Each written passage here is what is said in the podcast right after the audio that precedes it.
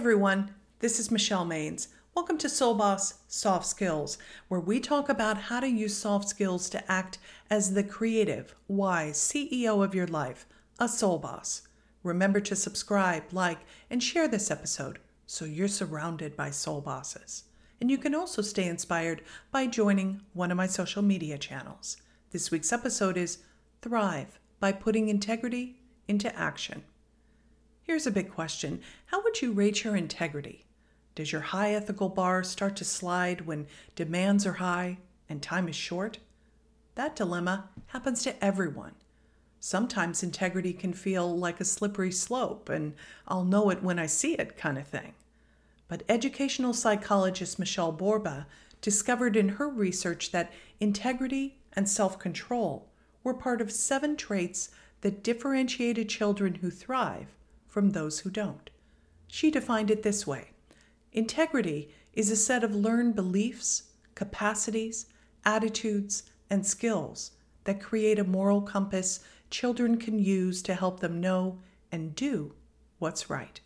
Laying out our own expectations is a huge part of the puzzle, but equally important is giving them space to develop their own moral identity alongside and separate from our own.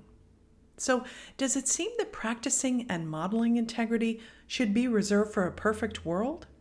Let's talk through a make it real example. Libby Ward has a no holds barred approach to parenting, which she shares on her TikTok account, Diary of an Honest Mom.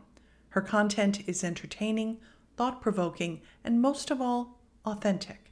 And the authentic part is where things got interesting. She discovered another TikTok creator who had made a video that wasn't only similar, it copied Libby's video word for word. Libby thought the situation had been handled when she DM'd the creator, who agreed to remove it. But two weeks later, the person was back at it. She posted a new word for word copy and added insult to injury by coining Libby's account name. At this point, word went public with two replies. She said, Be more creative. Call yourself the honest mom if you want, but stop stealing my content. When others asked why she didn't simply block the offending account, Ward stated, I don't consider it drama. I actually hate drama. I consider it standing up for myself, which women have been told for years not to do, and just keep the peace. I felt it was time to say it was enough to her and everyone else who's stealing content from other people.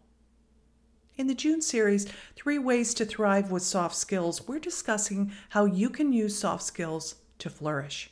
You might listen to Libby Ward's story and think, obviously, the other creator doesn't have integrity, but what do you do when the facts aren't as clear?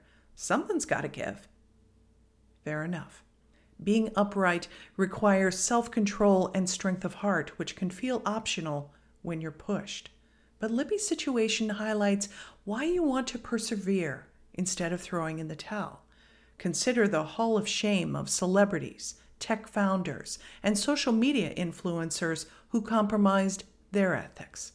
Does anyone remember their accomplishments? Nope. Their new highlight reel includes questionable judgment and a lack of conscience.